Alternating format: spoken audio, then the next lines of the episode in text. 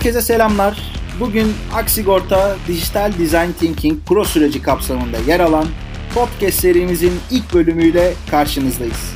Ben Atakan Babacan. Çok kısaca kendimi tanıtmam gerekirse firmalara kurum içi girişimcilik ve inovasyon alanında rehberlik yapan Boeing'de hızlandırma programları koordinatörü olarak çalışıyorum. Ve aynı zamanda girişimciliğin çeşitli çevrelerce boş iş olarak nitelendirilmesine nazire yapmak amacıyla hayata geçirdiğimiz, sonrasında ise kapsamını genişlettiğimiz bir podcast olan Boş İşler Medya'nın kurucularından. Bu bölümde hem Aksigorta'da inovasyon ve girişimcilik adına neler yapıldığını merak edenleri bilgilendirmek hem de Dijital Design Thinking Pro sürecinin potansiyel katılımcılarının olası sorularını cevaplamak için bir araya geldik. Böylesine heyecan verici ve ilgi çekici bir sürecin içinde olduğum için gerçekten çok mutluyum. O yüzden bir an önce konuya geçmek ve sözü kıymetli konuklarıma bırakmak istiyorum.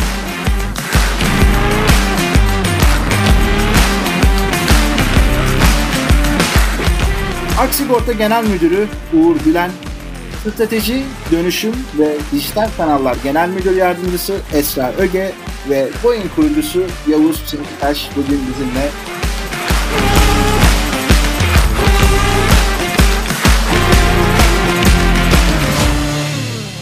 Hoş geldiniz. Nasılsınız? Merhaba. Teşekkürler Atakan. Sağ olasın. Merhabalar herkese. Herkese merhaba.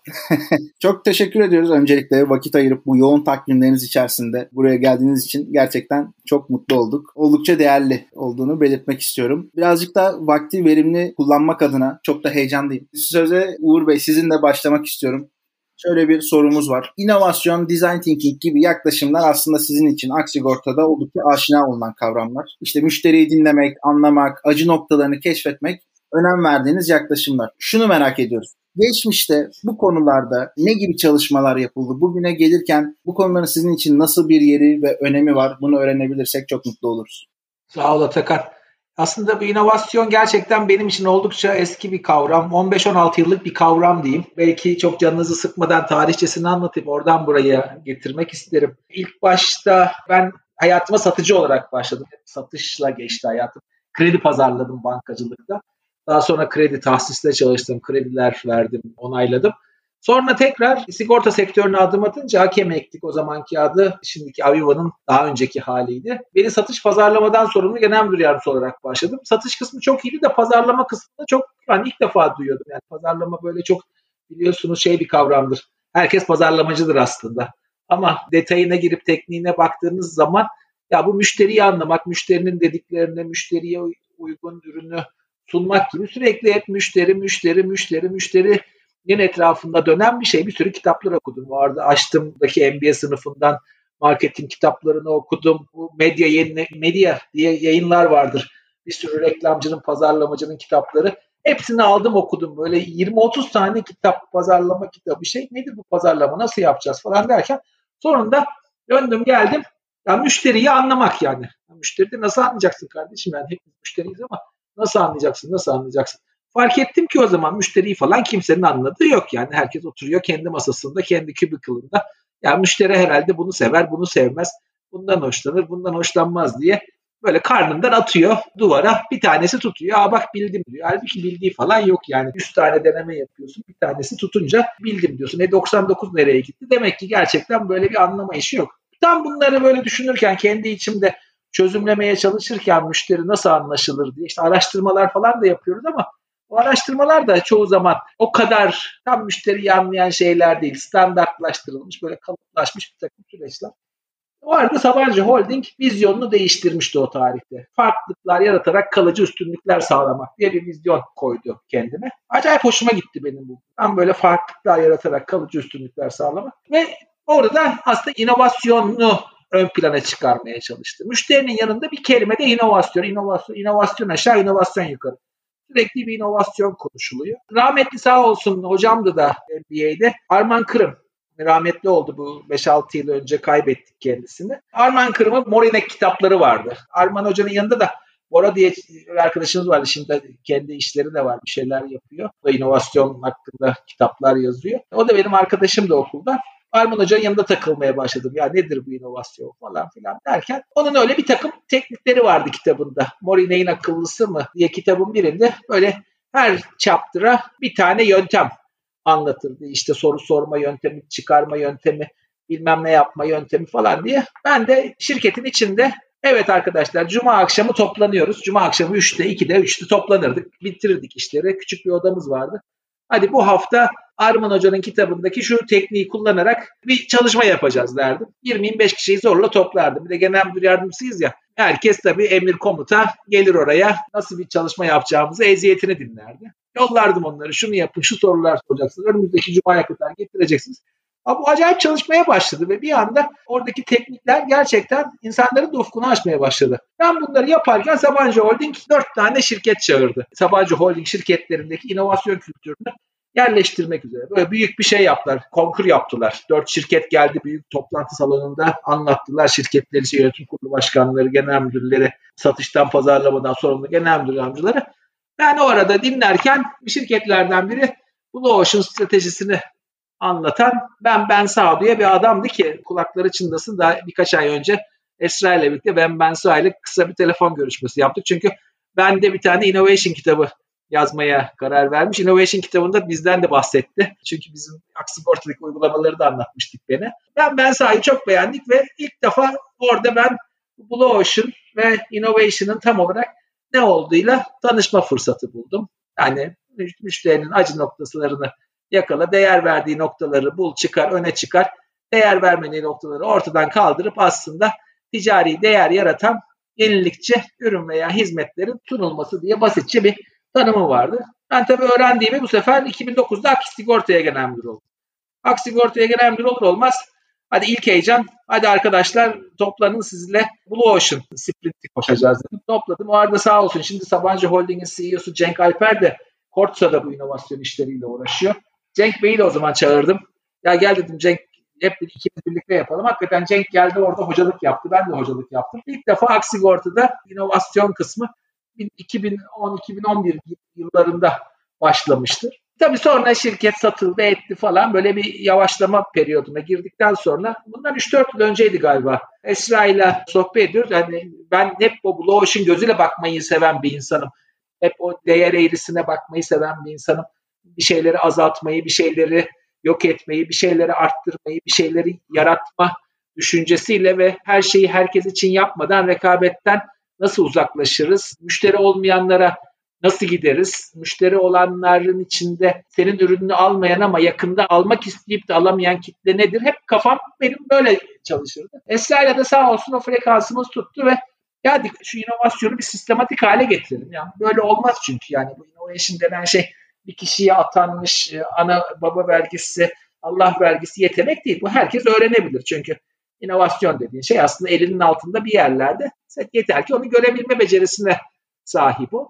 Nasıl yapar mıyız, eder miyiz derken ben Esra'yı kandırdım. Esra'yı şeye gönderdim bir InSeyahat, Blue Ocean bir haftalık eğitimine gönderdim. Esra da gitti geldi. Böylece iki kişi oldu Blue Ocean konuşan şirkette. Ben çok mutluyum çünkü aynı dili konuşan bir insan daha var. Sonra dedik bunu nasıl yaygınlaştıralım? Ya yaparız dedik. Buna bir eğitim koyalım işte. Sen öğrendin, ben öğrendim. Ben eski ders kitaplarımı çıkardım. Böyle bir gri bir defterim vardır. 2007 yılındaki ben ben sağ inovasyon eğitiminden kalma. Esra'ya falan onu göstermiştim hatırlıyorum. Hala da durur yani hiç o defteri atmam yani çok böyle şey efsanevi bir defterdir. Sonra yani böyle yapmayalım dedik. Bu işten anlayan birini tutalım. Neyse Esra birilerini buldu getirdi. Birkaç tur eğitim aldık yabancı bir beyefendi. Sonra baktık o olmuyor bu yabancıyla. İngilizce, Türkçe anlaşılması vesaire derken adamın kaprisini çekecek mi? Ya boş ver ya yürü gitsin biz kendimiz yaparız dedik. Ve biz Esra'yla soyunduk Aksigorta içinde sistematik inovasyon konusunda yaygınlaştırmak için bir de platform kurduk. Adına da Pura dedik. Pura'nın da hikayesini belki duymayanlar vardır. Bir isim koyacağız. Hep bana şey isimleriyle geliyorlar. İşte asteroid, steroid, gezegen, Yunan tanrısı. Yok dedik ya böyle bir Türk bir şey olsun. Yani Yunanlı asteroid, asteroid yapmayalım. Neyse. Esra bunu dert edindi ben böyle deyince. Gitmiş Buket Üzümler'in Hava Su kitapları vardır. Dört seri kitabı. Onun kara kısmında Alacayük'te geçer, Çorum'da geçer hikaye ve orada geyiktir biliyorsun Hititlerin tanrısının sembolü. Aslında geyik eski Türklerde hani eski iyice şamanizmden kalma Türklerde Türklere zengin madenleri yol gösteren geyiğin adı Pura. Pura gök geyik diye geçiyor. Hadi dedik süper gerçekten ismini de böyle Pura koyup Aksigorta'da inovasyon kültürünü yaygınlaştırmaya başladık. Yani şu ana kadar yüzün üzerinde arkadaşımızı ciddi yani bu gerçekten bir eğitim değil artık. Yani eğitim dediğiniz şey alınır verilir. Davranış değişikliğine çok sebep olmaz. Bu gerçekten katılanlarda bir davranış değişikliğine sebep olan bir süreç yarattık Pura'yla. Şimdi de bu Pura'yı zenginleştirme dönemine geldik zaten. Bu Pura'nın Mavi Okyanus stratejisi kısmıydı. Yeni dönemde de bunun ötesine geçip daha da şirket içindeki inovasyonu artık fikirden hayata geçirme, yani artık ürüne döndürüp hani paraya çevirme, ticari başarıya çevirme kısmına da el atarak bu yeni programı aslında biraz daha genişlettik. Diyeyim ben burada susayım ben çok konuştum. Kimseye söz bırakmadım. Kusura bakmayın. Olur mu? Estağfurullah. Gerçekten keyifliydi yani bu süreci dinlemek. Hem yani Türkiye'deki aslında pek çok sizin de ölçeğinizdeki firmaya kıyasla bu kadar uzun zaman önce bu konulara eğilmiş olmanız bir şekilde tam da hani bu metotlarda dene, yanıl, o yanılgılardan hızlıca ders çıkar ve daha iyi bir noktaya doğru git anlatımına ve işte uygulamalarına da son derece uyuyor.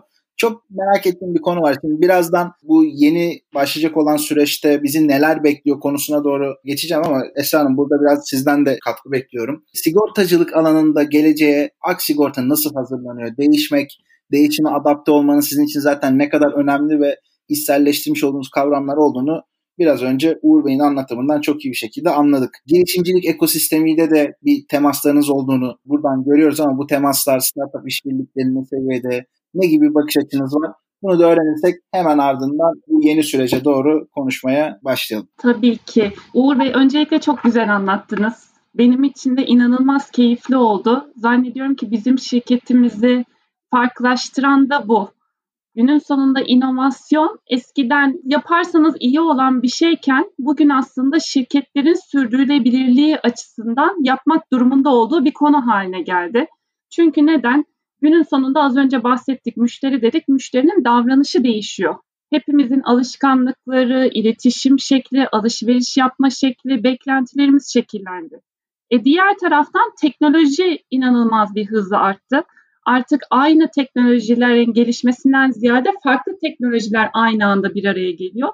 Dolayısıyla da şirketlerin de müşterilerine sundukları değer önerilerini, müşterilerine sundukları tüm satışları, hizmet süreçlerini hepsini yeni baştan ele alması, iş modellerini geliştirmesi gerekti. Ne mutlu ki biz de hani 10 yıldan uzun süredir çalışıyoruz Uğur Bey'le birlikte. Son derece vizyonla, onun liderliğiyle çok önceden yola başladık. Burayı da yapmaya başladıktan sonra şunu fark ettik. Buradan o kadar çok şey öğreniyoruz ki bu şirketi dönüştürmek için de ana araçlarımızdan birisi oldu. Ve tüm öğrendiklerimizle Aksigorta için 5 tane temel alan belirledik. 5 tane temel hedef belirledik. Onlardan bahsetmek istiyorum ben. Bunlardan ilki müşteri odaklık. Ne diyoruz? Önemli olan müşteriyi anlamamız, onun beklentilerine uygun ürün ve hizmetleri tasarlayabilmek. Bunun için de yapmamız gereken ana şey aslında tedarikçi bakış açısından müşteri bakış açısına kavuşabilmek. Dolayısıyla birinci inovasyonun bize faydası, bu yetkinliğin getirisi müşteri odaklı alanında. İkinci konu dijitalleşme ki buradaki dijitalleşmeyi de biz ikiye ayırıyoruz. Bir tanesi işimizi daha ölçeklenebilir hale getirmek. Çok daha fazla sayıda müşteriye, çok daha fazla kanaldan, çok daha etkin bir şekilde ürün sunabilmek, hizmet sunabilmek. Bir ikincisi ise aslında kendi süreçlerimizi dijitalleştirerek daha akıllı süreçlerle verimliliğimizi arttırmak. Dolayısıyla hem dış dijitalleşmemize hem de içerideki dijitalleşmemize yatırım yapar hale geldik. E tabii ki bir boyutu da bu işin veri. Eskiden veriyi sadece depoluyorduk. Şu anda ana amacımızsa bu veriyi anlamlı hale getirip buradan değer yaratabilmek. Dolayısıyla kararlarımızı sadece hissiyatla değil, veriyle desteklenebilir bir şekilde ortaya koyabilmek adına önemli adımlar attık. Ve bunlara da belki yapmamızı sağlayan en önemli konu çalışma şeklimizi değiştirmekti. Çünkü biliyorsunuz eskiden çok daha silolar halinde, çok daha dar fonksiyon bakış açılarıyla hareket ederken gelecek sigortacılığındaki dönüşümü sağlayabilmek için esas kritik olan birlikte çalışabilmek, hızlı bir şekilde bazı uygulamaları canlıya geçirmek, test etmek, öğrenmek, çalışmıyorsa bırakmak, çalışıyorsa bunu sürekli geliştirebilir hale getirmek. Dolayısıyla da çevik çalışmada burada bizim yatırım alanlarımızdan birisi oldu. Yani Uğur Bey az önce güzel bir şey söyledi. Biz inovasyonu sadece inovasyon yaptık demek için değil, aslında kalıcı davranış değişiklikleri, kalıcı uygulamalarla birlikte işimizi değiştirmek, dönüştürmek, yeni nesil sigortacılığı hayata geçirmek için kullanır hale geldik. Ekosistem girişimcilik dediniz. Tabii ki bunu gören bir tek biz değiliz. Özellikle startuplar, yani teknolojinin içerisine doğan, hızlı hareket edebilen, sektördeki boşlukları doldurmak için çalışan şirketler de tüm bu alanları sahiplenmiş durumda. Herhangi birisine sorsak hepsi eminim müşteri odaklık der, dijitalleşme der, süreç otomasyon der, veriden anlam çıkartmak ve en önemlisi de yeni bir çalışma şekli, yeni bir kültür der. Bu anlamda da startuplarla birlikte çalışmayı bir hızlandırıcı olarak görüyoruz. Kendi dönüşümümüzün içerisinde ihtiyacımız olan yerlerde bu startuplarla birlikte çalışmak, onların ürününü kullanmak yolunda adımlar atıyoruz. Ama burası tüm sigorta şirketlerinin geliştirmesi gereken bir yer. Birlikte çalışmayı öğrenmemiz lazım. Bizim bir taraftan burada üretilen değere erişimimizi sağlarken bir diğer taraftan da aslında bu startupları desteklemek, onlara ihtiyaçları olan kaynakları sunmak, onları ölçeklendirmek için çeşitli girişimleri ele almamız gerekiyor. Bunun için de iki basamakta dediğim gibi bir onların ürünlerini kullanıyoruz mevcut süreçlerimizde. Bir ikincisi de yatırımcı gözüyle acaba yatırım yapabileceklerimiz var mı? Bunlarla değer yaratabilir miyiz diye bakıyoruz. Bir özetleyebilirim. Uğur Bey eklemeniz olur mu? Yani çok güzel özetledin aslında Esra. Bu beş prensip önemli yani onu ben de saymak istiyorum. Benim de saymayı sevdiğim beş prensip. Hani tedarikçi bakışıyla değil de müşteri bakışıyla bak. Karnından değil veriyle karar ver. İyi tanımlanmış işleri makinalara yaptır. İyi tanımlanmamış işleri bizler yapacağız, çalışanlar yapacağız. Bir işi ölçeklendirmek için mutlaka dijitalleştir. Bunları başarabilmek için de işbirliği içinde çevik çalış aslında. Yani bizim şirketin ana beş tane şeyi koysak üst üste nedir çalışma şekli? Bu beş tane ana nokta üzerinde şey yapıyor. İnovasyon tabii bunun birinci maddesine ciddi bir şekilde oturuyor ama bunların aslında birbirinden ayrı değil tahmin edersiniz bunların hepsi üst üste hepsi birbirine destekler beş prensip. Ama işi zenginleştirmek önümüzdeki gelecek dönemde mutlaka farkı yaratmak için başlangıç noktası olarak da hep müşteri, müşteriyi anlamak, müşterinin etrafına politikaları çizmek olmazsa olmaz ana prensibi şirketin. Kolay bir şey değil ama hani ısrar ettiğiniz zaman, arkasında durduğunuz zaman son derecede etkili oluyor. Şunu da görüyoruz. İnsanoğlu çok zeki. Çalışanlar da çok zeki. Her biri büyük bir potansiyel. Onları doğru yönlendirdiğiniz zaman isteklerinizi net bir şekilde gösterdiğiniz zaman ve onların kendi kendilerini gerçekleştirmesine fırsat verip onlara alan açtığınız zaman umduğunuzun çok ötesinde de çıktılarla karşılaşabiliyorsunuz. Buna hani çok yakından şahit olan biri olarak çok rahatlıkla söyleyebilirim. Az önce Esra Hanım'ın söylediği çok güzel bir şey vardı. Startuplarla birlikte çalışmayı bir hızlandırıcı olarak görüyoruz demişti. Şimdi de bu içeride de startup ruhunu daha da canlı hale, daha da gelişmiş bir kas haline getirmeye dönük çok keyifli bir süreç bekliyor. Peki bu sürecin geçmiş süreçlerden ne gibi farkları olacak? Hangi ihtiyaçlar doğrultusunda bu böyle bir süreç başlatılmaya karar verildi ve ne gibi çıktı hedefleri var? Ya ben başlayayım Esra'ya sonra vereyim. Yani biz eskiden Pro Innovation Platform'la bir bacağı vardı. Yani üç ayaklı masanın aslında genellikle bir ayağını güçlendiriyorduk. Yani hep sağ kola e, çalışırsınız ya bisepslerinizi sürekli aynı dumbbell'la sağ kolunuzu çalıştırırsınız. Biz hep sağ kola çalıştık. Yoğunlukla sağ kola çalıştık. Bu çalıştığımız tek bacak neydi? Tek kol neydi? Aslında müşteriyi anla, müşteri olmayanlara git, müşteri olanlara git. Müşteri olanlar neye değer veriyor, neye değer vermiyor, neyin farkındalar, neyin henüz farkında değiller, değer verdikleri halde farkında olmadıkları noktalar ne ve acı noktaları ne? Mevcut pazarda müşteriye hizmet sunan şirketlerin hangi uygulamalarından aslında hiç memnun değiller ama mecburen kabul edip bu uygulamayı kabul etmek durumunda kalıyorlar diye aslında biraz daha pazar yaratmaya yönelik pazardaki böyle biraz daha stratejik olarak stratejik pozisyonlamaya yönelik bir süreçti Pro Innovation platformunun ana hedefi ki. Şimdi biz Pro'yu aslında üçe böldük. Yani üç ayrı süreç, üç ayaklı bir tabureye çevirme yolunda ilerliyoruz. Bunun ilki çok iyi bildiğimiz Pro Mavi Okyanus stratejisi. Gerçekten değişen müşteriyle ihtiyaçlarına uyum sağlayabilmek, acı noktalarını bulmak, işte yeni pazarlar yaratabilmek için değer önerileri yaratmak dediğimiz kısım ki bunu beceriyoruz. Yani bunun nasıl yapılacağını da biliyoruz. Bunun tekniklerini de biliyoruz ve bunun tekniklerini nasıl aktarabileceğimize de biliyoruz. Burada kendimizi gayet yetkin hissediyoruz. Fakat tabii damarı bulduktan sonra o damarda artık bu fikrin hayata geçmesi, hani biraz daha ürünleştirilmesi, hizmetleştirilmesi, iskeletinin çıkarılması, kaslarının yerleştirilmesi, bir adam haline getirilmesi işi var. Yani bunun içinde Pura'nın ikinci ayağı olan tasarım odaklı düşünme ki yeni başlayacağımız adım aslında Pura'nın ikinci kısmı. Pura Design Thinking, Pura tasarım odaklı düşünme programına başlıyoruz. Burada bu tasarım odaklı düşünerek, design thinking prensipleriyle düşünerek aslında bu belirlediğimiz ihtiyaçlara yönelik olarak işin ürünleştirilmesi geliyor. Tabii Pura'nın bir de üçüncü ayağına ihtiyaç var ki bunu bir miktar yapmakla birlikte biraz daha zenginleştirmek istiyoruz. Bu da minimum viable product deniyor ya en küçük uygulanabilir ürün oluşturma, prototip oluşturma ve bunun yaygınlaştırılması. Bunu da fark ettik çok zor. Bazen fikir miktarı çok oluyor. Yapacak adam bulmakta çok zorlanıyoruz. Bunu yapmak için de bu fikirleri de hayata geçirmek için aslında hem şirketin içi hem şirketin dışına doğru açılacağız. Şirket içinde kurumsal girişimcilik şirketlerimizin çok kullandığımız bir kavram değildi samimiyetle söylemek gerekirse.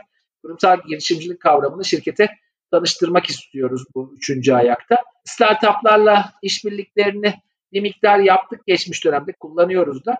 Bunları da yeni dönemde daha etkin nasıl kullanabiliriz? Üçüncü ayağın en önemli konusu olacak.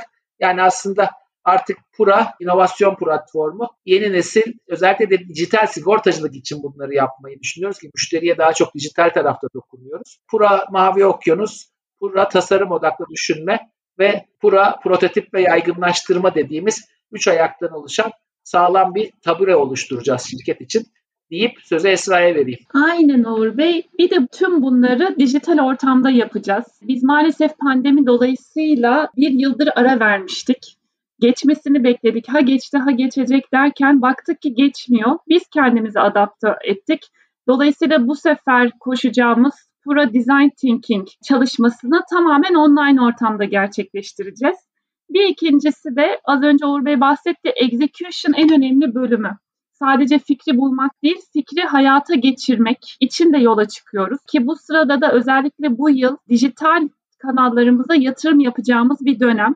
Dolayısıyla da ana konumuz olan dijital sigortacılık fikirlerini çok daha hızlı bir şekilde prototipleyerek hayata geçirmeyi umut ediyoruz. Harika. Biraz önce Uğur Bey'in söylediği çok bizim de önem verdiğimiz bir konu var. Duyunca ben de gerçekten heyecanlandım ve mutlu oldum. Eminim ki Yavuz da birazdan sözü ona doğru da veriyor olacağım. Bunun üstüne eklemeler yapacaktır.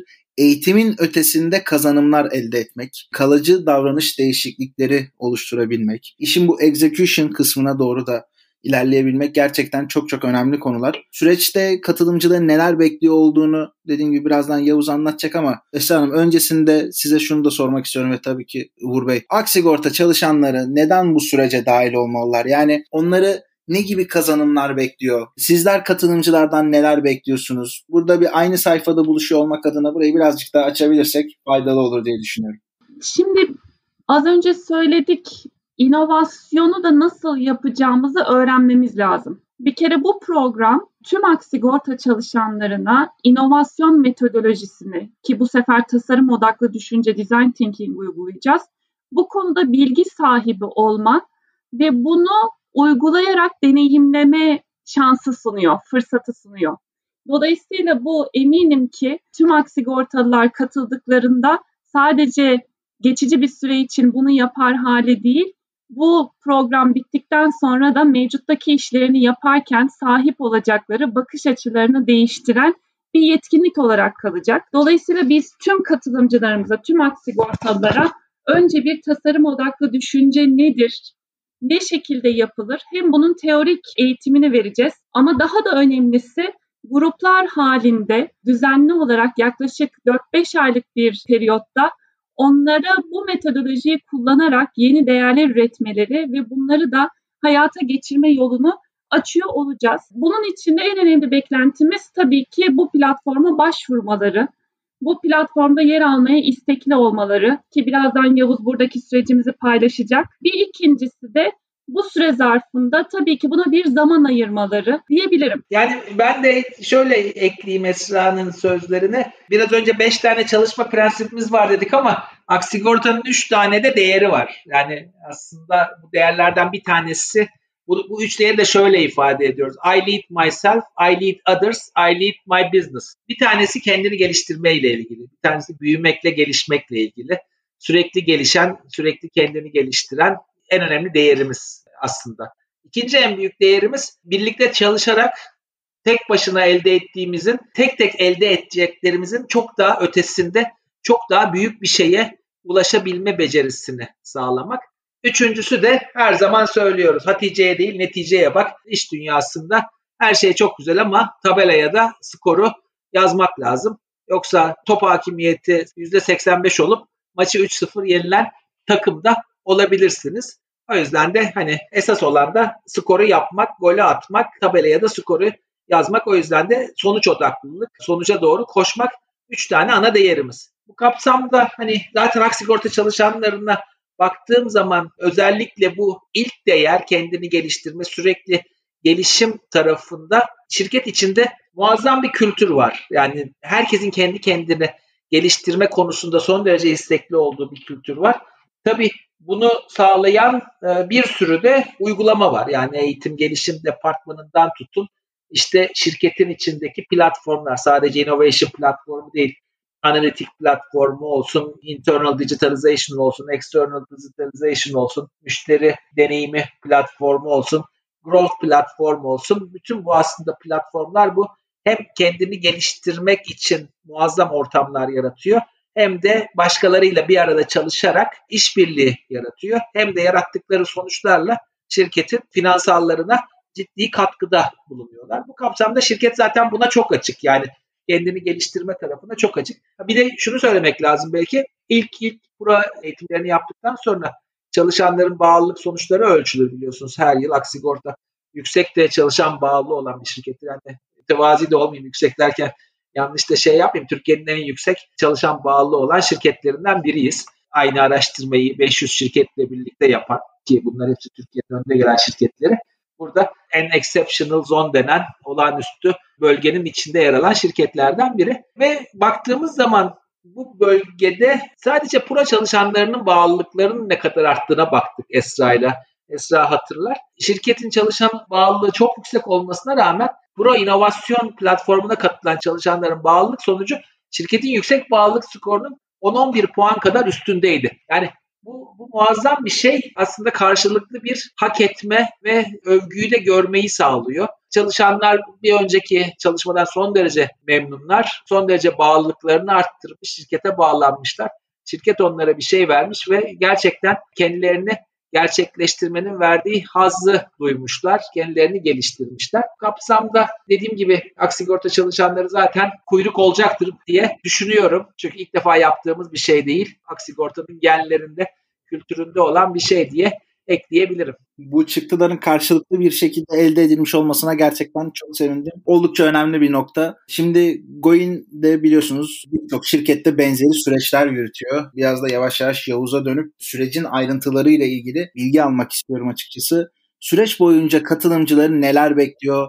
Yapılacak olan çalışmaları biraz önce de bahsetmiştik. Sıradan kalıplaşmış eğitimlerden ayıran yönleri nelerdir Yavuz? Çok teşekkür ederim. Uğur Bey'i ve Esra'yı dinlemekte oldukça keyifliydi. Ben de eski bir kurumcu girişimciyim. Aslında ondan da çok kısaca bahsetmek isterim. Hatta bundan 10 yıl önce genç Sabancı yıllarda Uğur Bey'i de dinleme şansım olmuştu. Sizinle de aslında daha önce paylaşmamıştım Uğur Bey ama e, burada söylemek istedim. Oldukça zihin açıcı bir sunumunuz olmuştu. Biz burada bu sürece dahil olan bireylerin temelde yeni yetkinlikler kazanmalarını amaçlıyoruz ve bu yeni yetkinlikleri kazanırken sürecin sonunda da bazı çıktılar elde etmelerini amaçlıyoruz. Yani biraz önce Atakan'ın söylediği diğer süreçlerden farklı olarak yapacağımız şey hem öğrenimler kazanırken bu öğrenimlerin de sonunda şirkete ve bireyin kendisine de çok fazla katma değer sağlamasını amaçlıyoruz. Çünkü Esra da biraz önce aslında çok güzel bahsetti.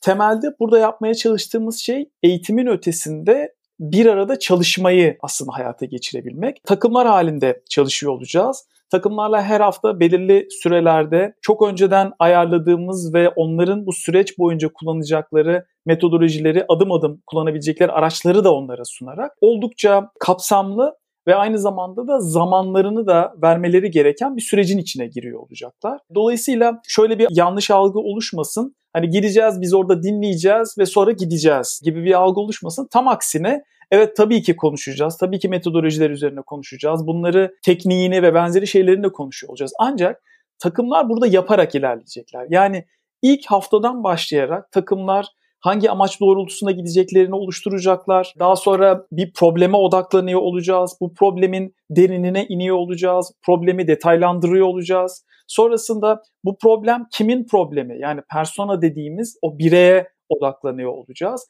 Çünkü burada da yanlış bir algı vardır. Herkesin çözümü ya da herkesin ürünü gibi bir algı. Öyle bir ürün yok. O ürünü biraz daha daha spesifik bir hale getirip personaları belirliyor olacağız.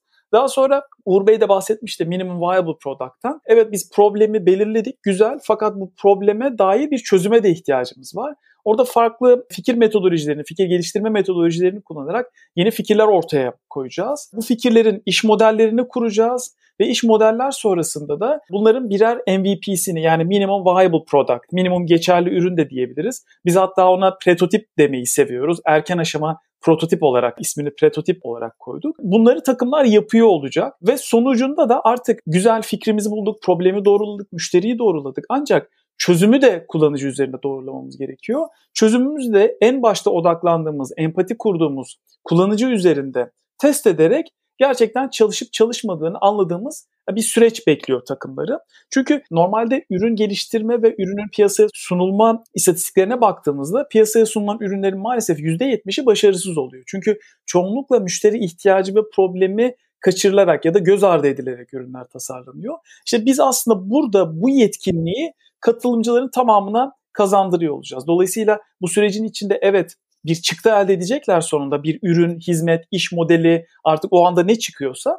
Fakat aynı zamanda da bir sonraki projede, bir sonraki işlerinde ya da günlük yaptıkları işlerini de uyarlayabilecekleri bir yetkinlik de kazanmış olacaklar. Anladım. Harika. Peki biraz önce sen de söyledin. Eski bir kurum içi girişimci olarak bu kazanımları hayatlarında nasıl uygulayabilirler? Hani hep şey konuşuyoruz ya yani iş hayatıyla ilgili hem kurum için hem de bu sürece katılan kişiler için evet kesinlikle önemli çıktılar olacak ama yaşadığımız süreçlerden sonra da çok iyi görüyoruz ki mutlaka hayatla ilgili de pek çok güzel katkı sağlıyor. Bu konuyla ilgili de birkaç eklemek istediğim bir şey olur mu acaba? Tabii ki kurum içi girişimciliği ben tırnak içinde muhteşem olarak adlandırıyorum. Neden böyle söylüyorum? Dediğim gibi ben eski bir Sabancı çalışanıyım. Sabancı'daki son 4-5 yılımı inovasyon konusu üzerine odaklı bir şekilde geçirdim. Ve Düşünün ki bir şirket var. Şirket sizden fikrinizi, sizin emeğinizi bu fikre katmanızı istiyor ve bunun için size maaş ödüyor ve aynı zamanda bu ürünü hayata geçirebilmeniz için de size bir bütçe veriyor. Bu gerçekten hani mükemmel olarak tanımlanacak bir denklem. Çünkü girişimcilik ve kurum içi girişimciliği karşılaştırdığımızda kurum içi girişimcilik çok daha az riskli ama çok fazla öğrenim barındıran bir süreç içinde. Dolayısıyla bireylerin bu programa, bu sürece dahil olup buradaki öğrenimleri, buradaki o faydalı tarafları kendi hayatlarına katmaları gerekiyor. Peki nedir bunlar? Biraz aslında alışık olduğumuz çözüm üzerinde düşünmektense aslında biraz daha problem odaklı olmak, problemi görmek, problemi gözlemlemek, kullanıcı üzerinde empati kurmak ve bu kurduğumuz empati üzerinden çözümler geliştirme becerisini kazanıyor olacaklar. Çünkü genellikle şöyle oluyor. Aklımıza bir fikir geliyor. Aa harika bir fikir. Kesinlikle tutar. Birisine gidip anlatıyoruz. O bize diyor ki ya çok kötü bir fikir. Hayatta tutmaz. Hay Allah nerede yanlış yaptım diyoruz. Aslında burada birçok yanlış var bu cümlenin içinde. Bir, fikirden başladık. Problemine odaklanmadık birey olarak. İkincisi diğer kişi direkt olarak fikrimizi reddetti. Neden? Çünkü onun beğenileri ve düşüncelerine göre kötü bir fikir olduğunu düşünüyordu. Oysa bunun kararını ne biz hani fikri ortaya atan kişi olarak ne de bir başkası karar veremez. Bunun kararını verecek tek kişi aslında müşteridir. Yani bu problemi yaşayan kim ve bu problemi yaşarken gerçekten bizim ona sunduğumuz çözüm onun acısını dindiriyor mu? Onun hayatını daha iyi bir hale dönüştürüyor mu? İşte biz bu yetkinliği bütün katılımcılara bir şekilde aşılamayı hedefliyoruz. Ya aslında çok güzel söyledin Yavuz. Bu o kadar da mayınlarla dolu bir tarla ki bu bahsettiğin yer. Gerçekten hani fikrin çıkmasından, sunulmasından, anlatılmasından, uygulanmasından ne kadar geçen sürede onlarca mayın var aslında. Ve belki burada en önemli nokta da yılmamak. Yani biraz yılmazlık zaten girişimciliğin kökünde olan bir şey bana sorarsan. Yani girişimci dünyaya olumlu bakmalı. Başarabilme isteği her zaman ağır basmalı ve hatalarından ders almalı ve yediği dayaklardan sonra tekrar kalkıp ayrı bir güçle, heyecanla, bir enerjiyle tekrar koşmaya hazırlanmalı. Aslında biraz bunu da görmeleri lazım bu süreçte. Düşmeleri de lazım. Çelme de takılmaları lazım. Biraz ummadıkları yerden yumruk da yemeleri lazım sanki. Çünkü burası böyle bir rüzgarın olmadığı sessiz bir deniz olmaması lazım. Yani orada biz gerçek hayatı da simüle etmeliyiz bu sürecin içinde. O yüzden bu anlattıkların çok kıymetli geldi bana. Çok teşekkür ederim. Biz de çok benzer bir terim kullanıyoruz aslında Uğur Bey. Müşteriden tokat yemek diyoruz. Gerçekten öyle oluyor çünkü. Biz hayal ettiğimiz ve gerçekten çok iyi çalışacağını düşündüğümüz bir ürünü yani e, müşteriye götürüp anlattığımızda o gerçekten hani tabirim lütfen kusuruna bakmayın. O bize bir tokat atıyor. Çünkü hiç beklemediğimiz bir şey söylüyor bize. Yani benim o hiç umurumda değil diyor ya da evet yani böyle bir problem var ama hani ben onu 1 liraya çözüyorum diyor gibi birçok şey söylüyor. Ve kurumun içinde de bu tür yeni şeyleri hayata geçirme konusunda yine size çok katılıyorum. Biz de hep onu tutkulu olmak olarak adlandırıyoruz. Ve hatta ben her zaman şey diyorum. Eğer bir ürünü gerçekten hayata geçirmek istiyorsanız birkaç tane duvarın içinden geçmeniz gerekiyor. Yani öyle bir çaba bu. Yani duvarı kırıp parçalayarak yolunuza devam etmeniz gerekiyor. Siz de buraya dair şeyler söylediğiniz için çok teşekkür ederim. Gerçekten öyle bir süreç. Onu da takımlarla birlikte yaşıyor olacağız ve bu yetkinliği kazanmak inanın onların ilerleyen aşamalarda da çok fazla işlerine yarayacak. Bir de Atakan şey sordun hani bu hayatın neresinde kullanılacak diye. Ben kendimden örnek vereyim yani ben bu özellikle Blue Ocean'daki Eliminate, Reduce, Rate, Create şeyi vardır Matrix'i yani yok et, azalt, arttır, yarat Matrix'i. Ben bunu hayatımın her kararında kullanırım bir işi yaparken. Yemek yaparken bile kullanırım yani o kadar söyleyeyim. Bazı şeyleri ortadan kaldırıp bazı şeyleri azaltsam, bazı şeyleri arttırsam, bazı yeni neler eklesem sonuç ne olacak diye. Bu birazcık ortak bir konuşma diline dönüşünce şirket içinde çok daha hızlı gelişen aslında yetkinlik kazanımları oluyor. O nedenle hep burayı da baştan kurarken ve geniş kitlelere yaygınlaşsın derken amacımız hep buydu. Zira e, genelde kurumlarda bu tip yaratıcılık gerektiren, yenilikçilik gerektiren konular belli bir zümreye atanıyor. Ya bunu işte bilmem ne departmanı yapsın zaten onların işi diye. Fakat bunun böyle olmadığını ben hani çalışma hayatında kaç kere şahit oldum. Bu ancak kurumun topyekün ortak bir dile ulaştığı zaman muazzam etki yapıyor. O zaman çok böyle üstel eksponansiyel bir etki yaratıyor. O dili de yaratmak da çok önemli olduğunu açıkçası düşünüyorum. Hep benim yani her konuda önerim bir işi yaygınlaştırmak ve ne kadar çok kişi bu konu üzerinde yorum yapabiliyorsa, ortak dil oluşturabiliyorsa aslında gelişim ve değişim o kadar da hızlanıyor diyebilirim. Biz bu sefer aslında en başından beri olduğu gibi ne kadar fazla sayıda kişiye ulaşırsak o kadar daha iyi olacak. İsteyen herkese bu yetkinliği kazandırmak üzere yola çıktık. Bu sene de yine bir taraftan Pura'nın içerisinde arkadaşlarımızla birlikte yeni fikir geliştirirken bir diğer taraftan da isteyen tüm aksigortalılara online bir kurum içi girişimcilik sürecine de dahil ediyor olacağız. Dolayısıyla sadece bu alanda değil, ama benim bir fikrim var, bu fikrimi geliştirmek istiyorum diyen tüm aksigortalılara da yine Goin mentorluğunda bir online programa da davet ediyor olacağız. Teşekkürler Esa. Ben de burada bir ekleme yapmak isterim. Evet bu süreç de önemsediğimiz bir süreç. Çünkü birebir çalıştaylarda belirli bir kişiye dokunabiliyoruz. Ama dediğin gibi hani bir şekilde daha fazla kişiye dokunabilmek için de bunu biraz daha daha ölçeklenebilir bir yapıda kurgulamak gerekiyordu. Orada da bizim Goin olarak yine ortaya koyduğumuz girişimlerden bir tanesi olan girişimciye dönüşü kullanıyor olacağız. Girişimciye dönüş isminden de anlaşılacağı gibi bireylerin aslında girişimci bir zihin yapısına kavuşmalarını sağlayan bir araç. Ve burada hem videolarla hem de araçlarla yani sadece videoları izlediğiniz ve sonunda hiçbir şey olmayan eğitimler gibi düşünmeyin. Burada da yine çıktı bazlı bir sürecimiz var. Burada videoları izleyerek ve izlediğiniz videolardan öğrendiklerinizi aşağıdaki hemen araçlarda uygulayarak bireysel olarak gidebileceğiniz bir design thinking, tasarım düşüncesi yolculuğuna daha sahip olacağız. Bu da isteyen bireylerin buraya katılarak yine yolculuğu bizimle birlikte yaşayan bireylerle çok yakın bir şekilde yaşamasını sağlayacak. Son olarak eklemek istediğiniz tavsiyeleriniz, yorumlarınız, şunun bir daha altını çizmek istiyorum dediğiniz bir konu varsa bu konuda yorumlarınızı alıp isterseniz yavaş yavaş kapanışa doğru geçebiliriz. Ben çok heyecanlıyım. Hem Pura'yı tekrar canlıya aldığımız hem de burada yaptığımız yeni değişikliklerle çok daha fazla fikir üreten, çok daha fazla bunları hayata geçiren bir aksigorta olacağımıza inanıyorum.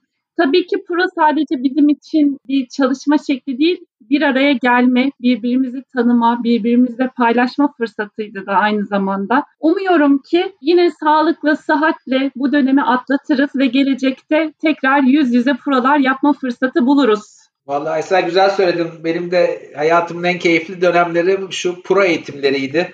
Esra ile oldukça da güzel bir ikili olmuştuk yani hoca ikilisi olmuştuk.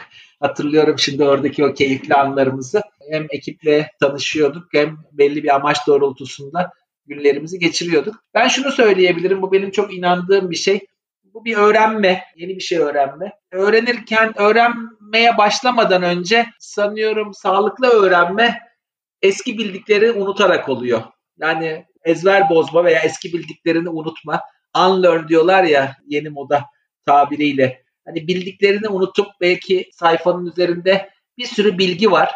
Onları şöyle bir silip tekrar boş bir beyaz sayfayla gelmek öğrenme sürecinde çok katkıda bulunuyor. Sanki ilk defa duyuyormuş gibi bebek zihni, yeni başlayan zihni diye kavramlar vardır bu mindfulness'ta. Zihnini boşaltıp sanki buraya ya neymiş bu acaba ben bunu ilk defa görüyorum. ilk defa Takan'ı görüyorum. ilk defa Yavuz'u görüyorum. Bu design thinking de neymiş hayatımda ilk defa duyuyorum merakıyla başlamak sanki buradaki öğrenmeyi, buradaki yetkinlik kazanmayı çok çok hızlandıracak bir yaklaşım gibi geliyor. Çünkü görüyorum ki bariyerlerimiz genelde bizim geçmişten getirdiğimiz inançlarımızda oluyor. Bu inançlarımızı unutup kenara alıp unutamayız hiçbir zaman ama bir an için sağ tarafa park edip sol tarafa park edip inançlarımızdan sıyrılıp böyle boş bir zihinle hiç yazılmamış, hiç dokunulmamış, hiç nörolojik bağlar oluşturmamış bir zihinle bu sürece başlarsak sanıyorum ki çok daha keyifli,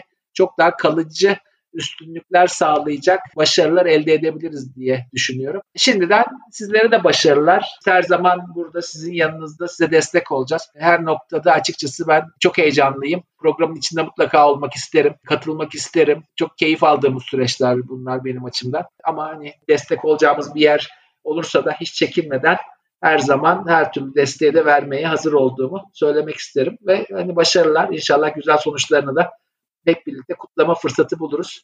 Bu programları mutlaka kutlayarak bitirmemiz lazım. Nasıl burada strateji fair yapıp şey yapıyorduk. Mutlaka design thinking'i de arkasına bir kutlamayı eklememiz gerekir. Mutlaka düşünmüşsünüzdür vardır. Yoksa da güzel bir güçlü kutlama yapalım. Umarım kısa zaman içinde de tüm bu işleri daha dokunarak, konuşarak, birbirimize sarılarak yapma fırsatını da buluruz. Teşekkür ederim. Uğur Bey ve Esra'yı çalıştaylarımıza yine bekliyor olacağız. Bu zamana kadar tecrübelerinizi, edindiğiniz bu tecrübeleri yine yeni takım üyeleriyle de paylaşmanız zaten bizler için bulunmaz bir fırsat. Onun için şimdiden ben yerimi yapmak istedim. Kurum içi girişimcilik sürecinde ise çok büyük bir fırsat olduğunu düşünüyorum ben. Dediğim gibi ben eski bir Sabancı çalışanıyım. Kurum içi girişimciliğin gerçekten bütün faydalarını aldığımı söyleyebilirim ve girişimci olmamdaki büyük katkıları da yine burada yaşadığım deneyimler sağladı. O yüzden bunu bir fırsat olarak görmenizi öneriyorum dinleyicilere özellikle ve bu fırsatı değerlendirmenizi rica ediyorum. Çünkü birlikte hem öğretici bir sürecin içinde olacağız hem de oldukça eğlenceli bir sürecin içinde olacağız. Sonunda arkadaşlarımız bazen bize şöyle söylüyorlar. Ben bir fikri sıfırdan nihai ürüne kadar götürmeyi yapabileceğimin farkında değildim diyorlar. İşte biz de bu değişimi yaratmayı amaçlıyoruz ama bunu tabii ki eğlenerek ve birlikte öğrenerek yapmayı istiyoruz. Gerçekten burada sizleri dinlemek benim için de ayrıca bir keyif oldu. Bir arada burada canlı bir şekilde konuşuyor olmaktan dolayı çok mutluluk duydum. Birkaç tane çok böyle anahtar kelime veya işte cümle gibi olan şeyler var. Ben bir onları da sadece bir söyleyip yavaştan kapanışa doğru geçmek istiyorum. İlk başta Uğur Bey şöyle başlamıştı. Sabancı'nın vizyonundan kendisini de etkileyen ve bu işlere adım atmaya dair kendisini tetikleyen vizyonundan bahsetmişti. Farklılıklar yaratarak kalıcı üstünlükler sağlamak. Gerçekten bu süreci güzel bir tanım ve iyi bir motivasyon yaratıcı bir anlatım olduğunu düşünüyorum. Kalıcı davranış değişiklikleri edinme konusundan bahsettik.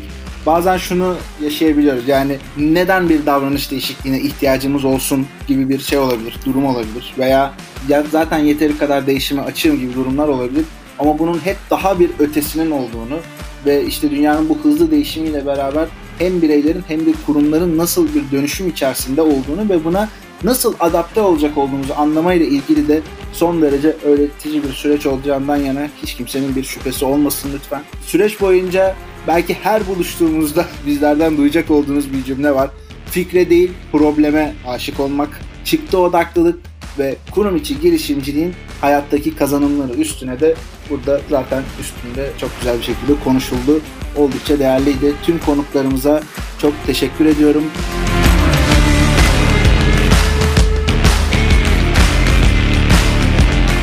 Hem bu bölümü Aksigorta bünyesinde olmayan ama dinleyen kişilere hem de Aksigorta bünyesinde olup da bu sürece katılacak olan kişilere başarılar diliyorum. Lütfen sorularınız olursa bizlere ulaşın. Bu bölümü ve gelecek tüm bölümleri Aksigorta'nın Spotify ve Apple Podcast, Google Podcast kanallarından ulaşabilirsiniz. Bizlere yorum atarak da istediğiniz her türlü soruyu sorabilirsiniz. Cevaplamak için keyifle orada bekliyor olacağız. Tekrardan teşekkürler. Sağ olun, çok teşekkürler. Görüşmek üzere. Teşekkürler.